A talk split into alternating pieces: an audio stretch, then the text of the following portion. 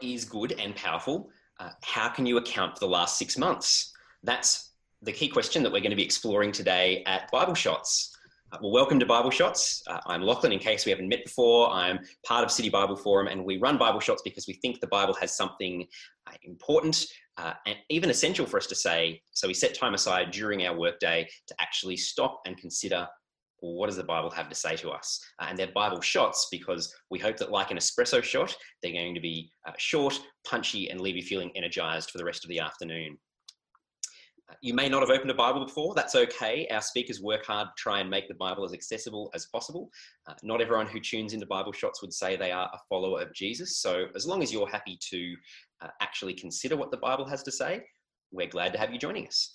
Uh, if this is your first time joining us live or watching the live stream uh, at a later date, uh, it's a pretty simple format. We look at part of the Bible, we hear a talk on part of the Bible, and then we actually have a chance for some Q&A. So if you do want to involve, engage in Q&A, the easiest way, if you're on Zoom, is to use the Q&A function uh, and send me a question. I'll ask Rob those questions. Or if you've joined us live via Facebook, uh, you can type your comments uh, underneath the video and one of the other City Bible Forum staff will send them to me.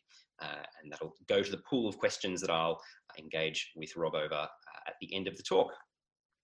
Uh, we're continuing our series, Jesus versus Suffering. Our speaker is Rob Martin, who's based in the City Bible Forum Melbourne office. And uh, welcome again to Bible Shots, Rob. Good to have you back. It's great to be back. Yeah. Uh, how have things uh, been going in Melbourne over the last week? How are you doing?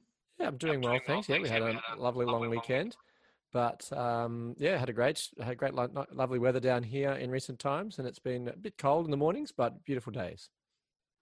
Excellent. Well, uh, today you are helping us consider Jesus versus natural evil, uh, which is, I think, particularly pertinent as we think over the last six months and we consider the bushfires, the floods, the locust plagues, the pandemic.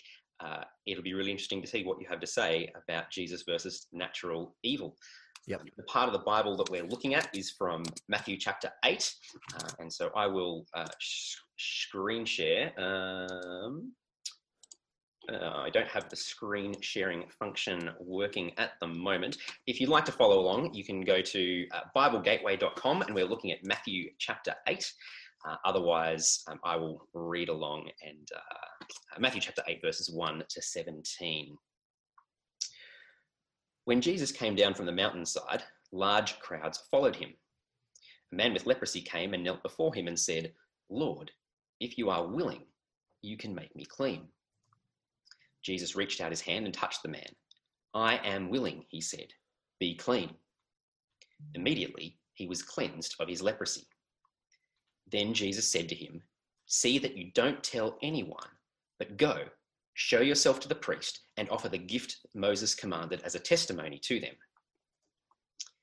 When Jesus had entered Capernaum, a centurion came to him asking for help. Lord, he said, my servant lies at home paralyzed, suffering terribly. Jesus said to him, Shall I come and heal him? The centurion replied, Lord, I do not deserve to have you come under my roof. But just say the word, and my servant will be healed. For I myself am a man under authority with soldiers under me. I tell this one, Go, and he goes, and that one, Come, and he comes. I say to my servant, Do this, and he does it. When Jesus heard this, he was amazed and said to those following him, Truly I tell you, I have not found anyone in Israel with such great faith. I say to you that many will come from the east and west and will take their places at the feast with Abraham, Isaac, and Jacob in the kingdom of heaven. But the subject of the kingdom will be thrown outside into the darkness, where there will be weeping and gnashing of teeth. Then Jesus said to the centurion, Go, let it be done just as you believed it would. And his servant was healed at that moment. When Jesus came into Peter's house, he saw Peter's mother in law lying in bed with a fever. He touched her hand, and the fever left her. She got up and began to wait on him. When evening came, many who were demon possessed were brought to him, and he drove out the spirits with a word and healed all who were ill. This was to fulfill what was spoken through the prophet Isaiah. He took up our infirmities and bore our diseases. Thanks, Rob. Thanks, Lachlan. As we begin today, I'll ask a question. Bone cancer in children? What's that about? Now, these words were spoken several years ago by atheist comedian Stephen Fry when interviewed on Irish television. Now, the host, Gay Byrne, asked Fry to suppose it was all true and asked what he would then say to God when he died and was confronted by the Almighty. And Fry replied with these words He says, I'd say, bone cancer in children? What's that about? How dare you? How dare you create a world where there is such misery that is not our fault? It's not right. It's utterly, utterly evil. Why should I respect a capricious, mean minded, stupid God who creates a world that is so full of injustice and pain? That's what I'd say. So, bone cancer in children. What's that about, God? Now that the presence of pain and suffering in our world is a common reason to reject, reject the existence of, of a good God. And, and the last six months, as Lachlan has just said, with coronavirus and bushfires, etc., it's been very much on the, the front of our, of our minds. And it's claimed that a loving God would never allow this much pain. In fact, one atheist blogger once wrote, Bone cancer in children does it for me. I'm fine with God punishing adults. By the time we reach adulthood, we've all done something evil in the eyes of a biblical God. But children? A two month old with bone cancer? No, sorry, but that small child has done nothing wrong. A God with the ability to stop bone cancer in children but doesn't is an evil God. So, hence, we're left with the conclusion that many atheists make God's either impotent, evil, or imaginary. So, what do we say? Now, Stephen Fry's question to God is certainly valid. I can certainly see why he gets angry in the face of suffering and injustice. But unfortunately for him, his criticism becomes empty when you consider the alternative. Because for Fry actually offers no alternative. Atheism, which Fry subscribes, offers no meaningful explanation for suffering. For indeed, the very concept of meaning is absent in materialist atheism. In fact, uh, leading atheist Richard Dawkins actually agrees. He once said, The total amount of suffering per year in the natural world is beyond all decent contemplation. In a universe of blind physical forces and genetic replication, some people are going to get hurt, other people are going to get lucky, and you won't find any rhyme or reason in it, nor any justice. The universe we observe has precisely the properties we should expect if there is, at bottom, no design, no purpose, no evil, no good, nothing but blind, pitiless indifference. So, to Dawkins, our universe has no purpose, no good, no evil, no grand design, nothing but blind, pitiless indifference. Things just happen, and that's it. Some people get lucky, and some people don't. There's no rhyme or reason to it. So atheism in the end offers no answer to why questions, just things just are. So if Stephen Fry and Richard Dawkins are right and God is simply imaginary, then when we suffer and when we feel pain, we can do well, we can do whatever we want, but we just can't ask the big question, why? So to the poor kid who has bone cancer, we just shrug our shoulders. If that little feeble, pained voice on the operating table asks, Daddy, why do I have bone cancer? You just have to say, Well, you're unlucky, kid. The atheistic universe offers nothing but blind, pitiless indifference in the face of suffering. Atheism offers no answer to suffering. We suffer, and that's it. So then, what about God? If God is real, how could a good God give bone cancer to children? Well, that's the big question that we're going to be reflecting on today. And remember the goal of this series, Jesus versus suffering. We're examining how Jesus responds to evil and suffering in the world. Because the reason rationale being is the best way to know anything about God is if he reveals himself. And God has revealed himself most comprehensively through the person and works of Jesus Christ. So we're going to look at how Jesus responds to the problem of evil, and we're going to ask him our hard questions. So, Jesus, are you good? Are you powerful? What about Jesus? What about bone cancer in children? What does Jesus make of the natural evil in the world? Well, these questions are actually addressed in Matthew chapter 8, which Lachlan has just read there. And if you look with me there in verses 1 and 2, we can begin to see that, that this problem is confronted here. It says, When Jesus came down from the mountainside, large crowds followed him, and a man with leprosy came and knelt before him. Now, here Jesus himself is confronted with natural evil, isn't he? Evil which has nothing to do with the action of humans. A man with leprosy. It's not his fault. We could ask him the same question leprosy? God, what's that about? There's no explicit reason given for this man suffering. It's just there. Suffering is a reality of the world in which Jesus encounters. It's not because of karma. It's not because he's made some bad decisions. It's not because he's being punished. The passage no, makes no attempt to explore why is he like this. Just acknowledges that this is the world we have. Whether this is the best of all possible worlds, there's no philosophical reflection. It's just the reality of our world. And hence, suffering is not a surprise to Jesus. He enters a world with evil and suffering. He encounters a world where things like bone cancer and leprosy. So God is here confronted with this problem. And how does he respond? Well, well, look with me in the passage. It says, Well, the leper approaches Jesus and asks a question Lord, if you are willing, you can make me clean. Lord, if you are willing, you can make me clean. Now, he, here is Stephen Fry's question, isn't it? Isn't this the problem of evil?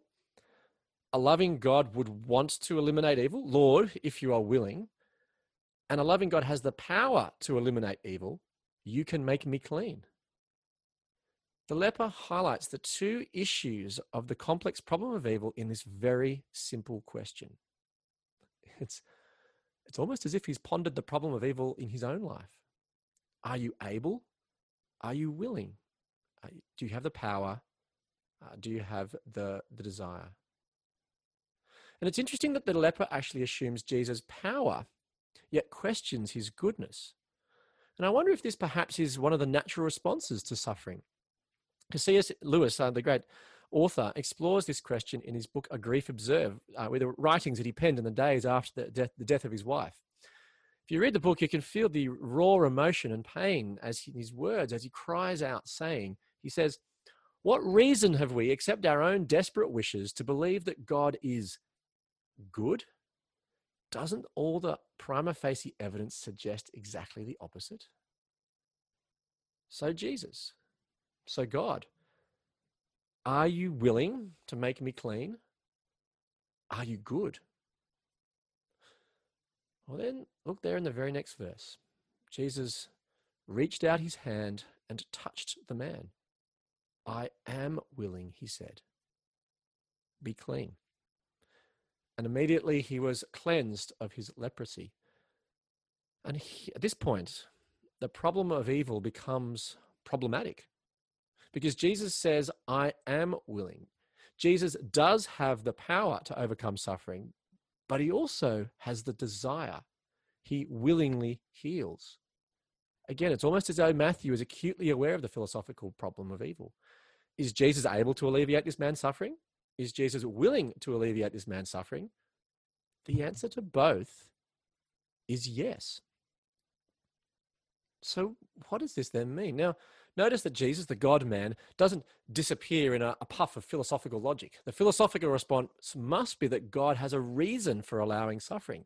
So, it's far too simple to simply say that the presence of evil renders God evil, impotent, or imaginary. Because we see here God in Jesus confronted with suffering and he deals with it, he cures the leper. So Jesus has then demonstrated that he's both powerful and good. So then, what should our response be to this? Well, Matthew's provided a little answer in the very next episode he records for us in chapter 8, where a Roman centurion approaches Jesus. Now, this centurion, a Roman centurion, had no pre existing reasons to believe in the Jewish, Jewish God. He probably would have been a Roman, a pagan, probably a polytheist. And the Romans were occupiers, superior and dominant. The gods of Rome, in, in their eyes, but had obviously been more powerful and more favorable compared to the puny God of Israel. And here was a man in charge of Roman soldiers, a commander, a leader, a man who asked nobody for help. And this is why his uh, verse 5 is so stunning and surprising. And see his response to Jesus here. Because when Jesus, it says in verse 5, when Jesus had entered Capernaum, a centurion came to him asking for help. Now, in Jesus, the centurion saw something. He saw something that his own gods could not re- re- resolve. And the shock and astonishment continues in verse 6, where the Roman centurion addresses the penniless Galilean preacher as Lord. So, cultural familiarity perhaps has dulled how incredible it is that a centurion would approach Jesus and address him in this way. So, for example, imagine it's 1942 and it's the Second World War. German armies dominate Europe. Germany occupies everything with supreme power. All the world's riches are in German hands. So then imagine a Nazi general of Norway, some remote outpost of the German territory, approaching a poor homeless street preacher about a sick soldier, addressing him as my Fuhrer. Rome and its riches and powers offered no solution to his servant's suffering. The Roman doctors offered no solution to his servant's suffering. The Roman emperor offered no solution to the centurion's suffering. And the Roman gods offered no solution to his servant's terrible suffering. Atheism offered nothing to his servant's terrible suffering. And he seeks Jesus. But why? Notice that the centurion questions neither Jesus' willingness nor his power to heal. See there in verse 8, he actually recognizes the authority of Jesus. Um, he, uh, he recognizes authority when he sees it. And he recognized the authority of power of Jesus, that in just a word, Jesus could heal him. The response when coming in face to face with God Himself was trust. To trust the one with authority, trust your life to Him, and trust your reputation to him. Centurion trusted himself to Jesus of Nazareth, which was an insult not only to the Roman pantheon of gods and to the supposed authority and glory of Rome, but it was also an insult to the Jews, the people of God, because they should have been the ones recognizing Jesus for who he was. But a Roman centurion trusted and recognized the prophet that they, the Jewish people, were supposed to be looking for. So much so that even Jesus is amazed. In verse 10, he hadn't seen such great faith in all Israel. A man who saw the power and goodness of God and yet trusts him. This is the right response to God. Rather than shake a fist at God like Stephen Fry, this pagan centurion sees Jesus uh, as the solution to the world's greatest problems and the solution to his immediate problem of his servant's suffering his trust was well placed because in verse 13, the servant is healed from a distance, demonstrating precisely the power that the centurion had trusted. So there is a, a, great irony of criticisms of people like Stephen Fry. They seem to be saying, There is no God, and I hate him. Yet the response of the centurion is vastly different one of utmost respect and trust. And when you're confronted and you see God face to face, your response is different. But then another, a further question emerges. So, well, why doesn't Jesus just heal everyone? Well, later in verse 16, he does. It says, When evening came, many who were demon possessed were brought to him, and he drove out the spirits with a word and healed all the sick. Everyone who comes to see him personally is healed. But supposing that Jesus could just wave a wand and heal all afflicted people everywhere, misunderstands the purpose for why he came and why he heals. Jesus came to bring the kingdom of heaven, the, the reigning presence of God. It's a kingdom where God rules, where there's healing and wholeness and unmediated, unsullied relationship with him. And Jesus is the king. Notice there in verse 17, Jesus' healings point to his identity. He is the one promised to bring his kingdom. He fulfills the prophecy of Isaiah, a prophecy of the great anointed one. He doesn't heal simply to solve the philosophical problem of evil or show himself as a kind, benevolent miracle worker. He does it to reveal a glimpse of the kingdom and who he really is. And we see a glimpse of a kingdom where suffering is no more, and we can see Jesus as the Messiah, the chosen one of God. It's an exciting vision for life, and that even a, a pagan Roman centurion can recognize it. And the response to this Messiah and this king of this new kingdom, like the centurion, is to trust him. To trust him. So then, what does it mean then to trust Jesus amidst pain, suffering, and difficulty? Well, our context is slightly different. Jesus isn't with us in the same way now. We can trust Jesus to heal, but given his greater purpose is to reveal the kingdom of God, we have to wait till the full revelation of that kingdom before we can expect healing now. Yet we can still entrust ourselves to Jesus amidst our sufferings and sickness and illness now. As part of my role with City Bible Forum, I've uh, developed and host a, a, podcast and radio show called Bigger Questions. And involves interviewing a guest about an aspect of their faith and life. And a very powerful show, which we ran a while back, was with a woman named Michelle. And she shared of the many difficulties and hardships that she'd encountered in her life. She shared that her brother died in a sudden car accident returning from his honeymoon when she was just 22. She tried unsuccessfully to have children with IVF for seven years. She had a kidney disease which required dialysis every second day.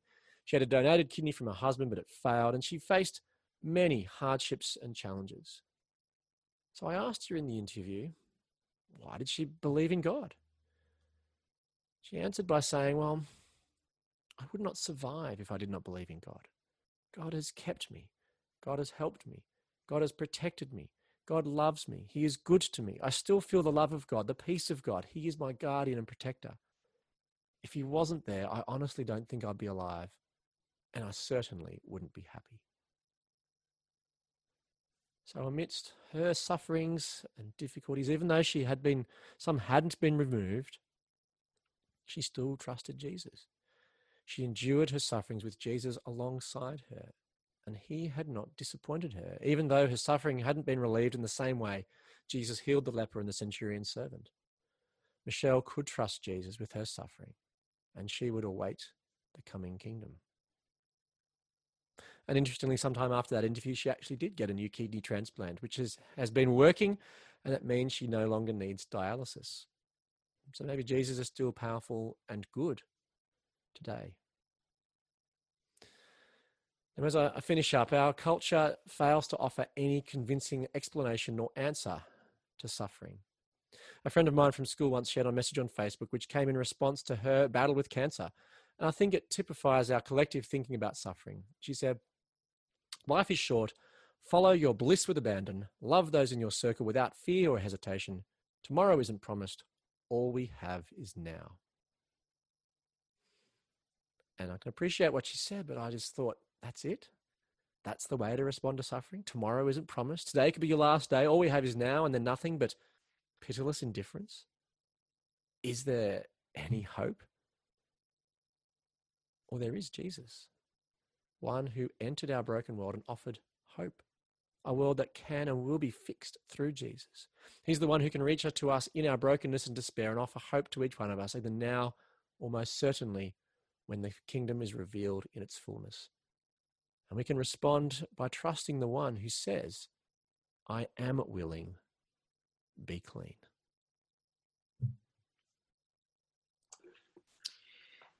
Thank you, Rob. Uh, we do have uh, questions starting to come through on the uh, question line. If you would like to engage in Q&A time, uh, if you're on Zoom, please use the Q&A function down the bottom, or if you're joining us via uh, Facebook Live, you can type in the comments section and one of our staff will send them to me to add to the pool of questions I've got here for Rob. We've got a bit of time, uh, which is good because we've got some good questions coming in here for you, Rob. Great. just before we get to those though, while we give Rob a chance to just, you know, catch his breath, if you want to join our mailing list, so you get a weekly reminder uh, that Bible Shots is coming up. Also helpful if we need to let you know of any changes or any problems or anything like that. Uh, you might like to jump on the City Bible Forum website uh, and particularly to the Bible Shots web page. Uh, if you jump on the Bible Shots web page, uh, there is a, a link there to to my name, and you can just let me know you'd like to join the mailing list.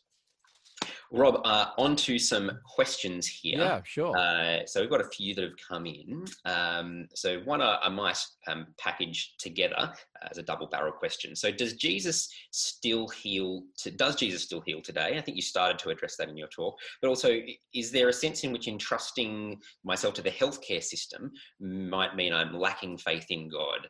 Um, yeah. Uh, yes, Jesus still does heal today, but I would say that the expectation of healing is not the same as him being present. I did talk about that in my talk, um, in my in my in uh, my reflections, and I can unpack that a little bit more. But I think that there's certainly people who will claim that Jesus healed them today, and there's no doubt that I think that he can work, but he doesn't work in the same way um, because he's not in the same. He's not connected to us in the in the same way there, mm. and I don't think that it's actually in, illegitimate to entrust yourself to the healthcare um, uh, I think sometimes we can be, so the healthcare system, I think that sometimes we can uh, set up unfortunate um, uh, false dichotomies, faulty di- dichotomies, or faulty dilemmas to say, do I trust Jesus or the healthcare system? Uh, I don't think that that's actually a dilemma that the Bible actually necessarily forces us to make. I think you can trust Jesus and tr- trust mm-hmm. yourself to the wisdom of doctors. In fact, we have a doctor who works on our team, uh, Sam Chan, who's often done these Bible talks as well, these Bible shots. Uh, I don't think that he would say, actually, you don't need don't need my services. I'm just here. Um, if for those who aren't Christian, if you're a Christian, then you don't need to come to to uh, to you know if you trust in Jesus, you don't need to, to don't mind services. I think that uh, the healthcare is available for all, and some do have the gifts of healing, and that's available for all. But I think so. I think that that doesn't mean that's a lack of trust uh, in God at all in doing that. I think does that help? Is anything that is that anything more needs to be said there? Do you think Lachlan, or is that no? No, I, I think that's good. One of the other questions I think builds a little bit further. Um, so maybe to to tease it out. So. Um, this is why in the New Testament did Jesus always heal when asked? Um, and then why does he randomly heal now? So some are healed, yeah, that, then yeah. really instantly, and some not. That's a very good question, and that's, that gets to the crux of what the, some of the issues of the previous one about does Jesus still heal today? Um, I think that again, this comes back to one of the points I was making. If you look there in Matthew chapter eight, is talking about the purpose of his healing.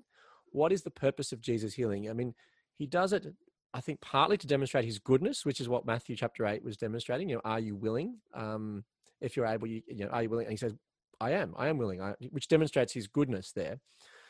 Uh, but it also demonstrates his identity as the Messiah. And so I think that's a key purpose for his healings. Um, but it's also, I think it's an overflow of his compassion because he does actually uh, demonstrate compassion for those whom he approaches. So hence that's why he does spend a lot of time healing, etc. But there is an interesting um, passage in the beginning of Mark where he does do lots and lots of healing, but then he actually says, no, we, should, we need to go away and preach because that's why I've come. So it means that it actually means that his purpose of coming is not simply to be a, a, a wonder working miracle worker who heals lots and lots of people. Um, his purpose is actually is bigger than that. Um, if that's maybe maybe impossible, perhaps for some in our culture to realize, how could you have a bigger purpose than than you know creating a than healing lots and lots of people? That would seem to be an ultimate purpose. But his purpose is actually to bring the kingdom and to demonstrate that that is what, what it um, uh, how it is uh, so that demonstrate what the kingdom is.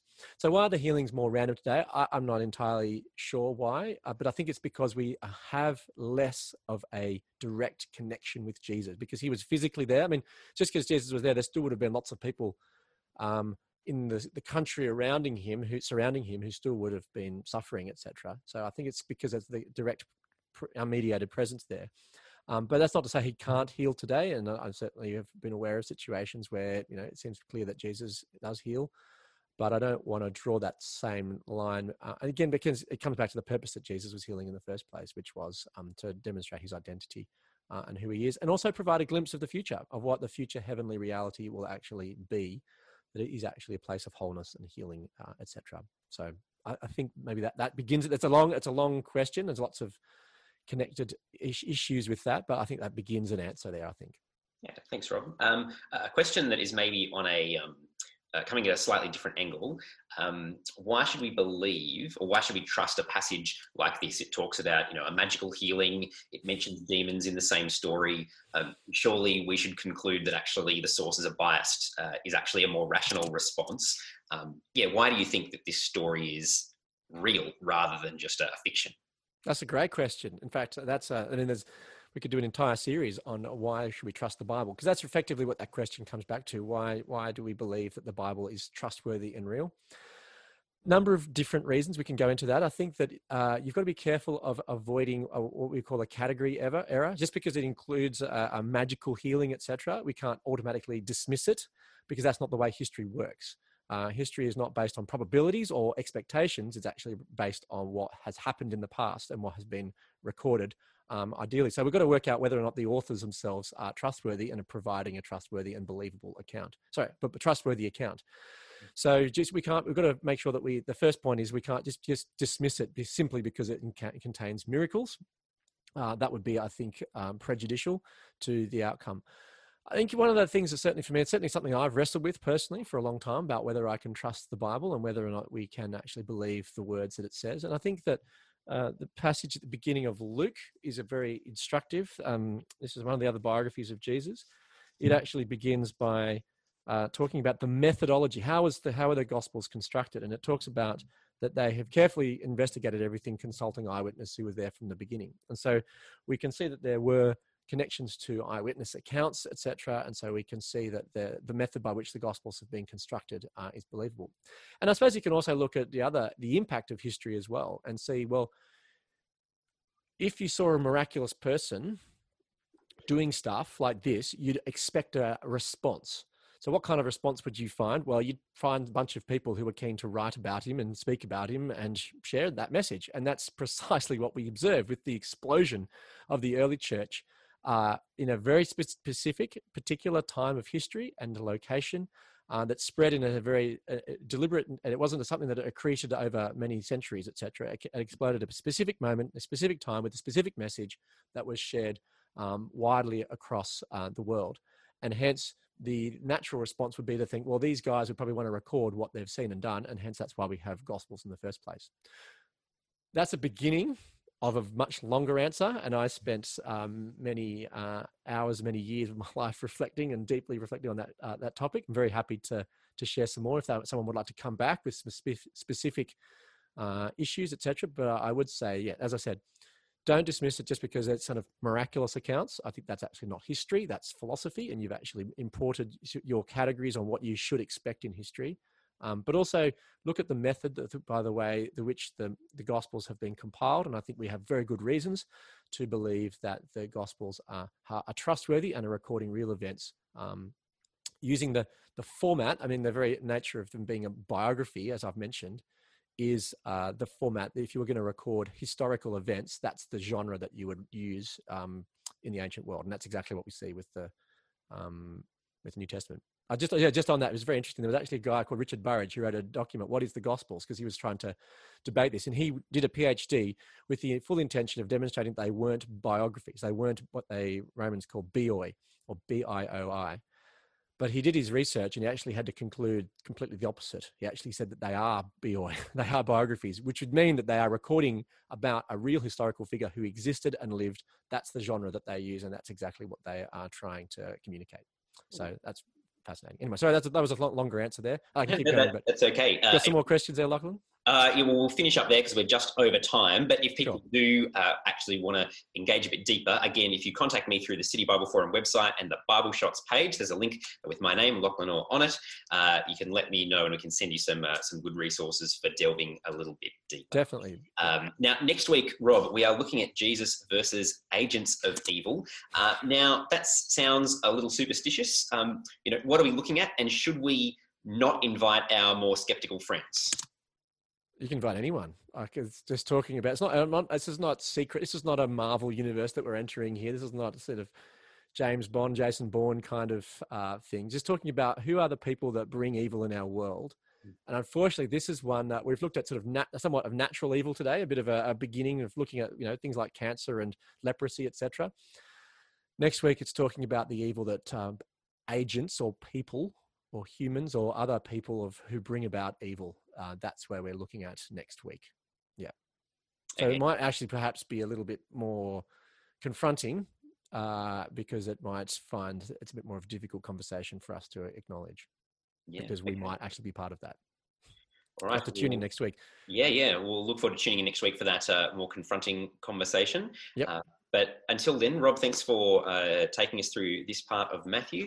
Uh, thank you for joining us on the live stream. Uh, and we look forward to seeing you uh, next week for uh, talk number three Jesus versus Agents of Evil. Thanks for coming and have a great week.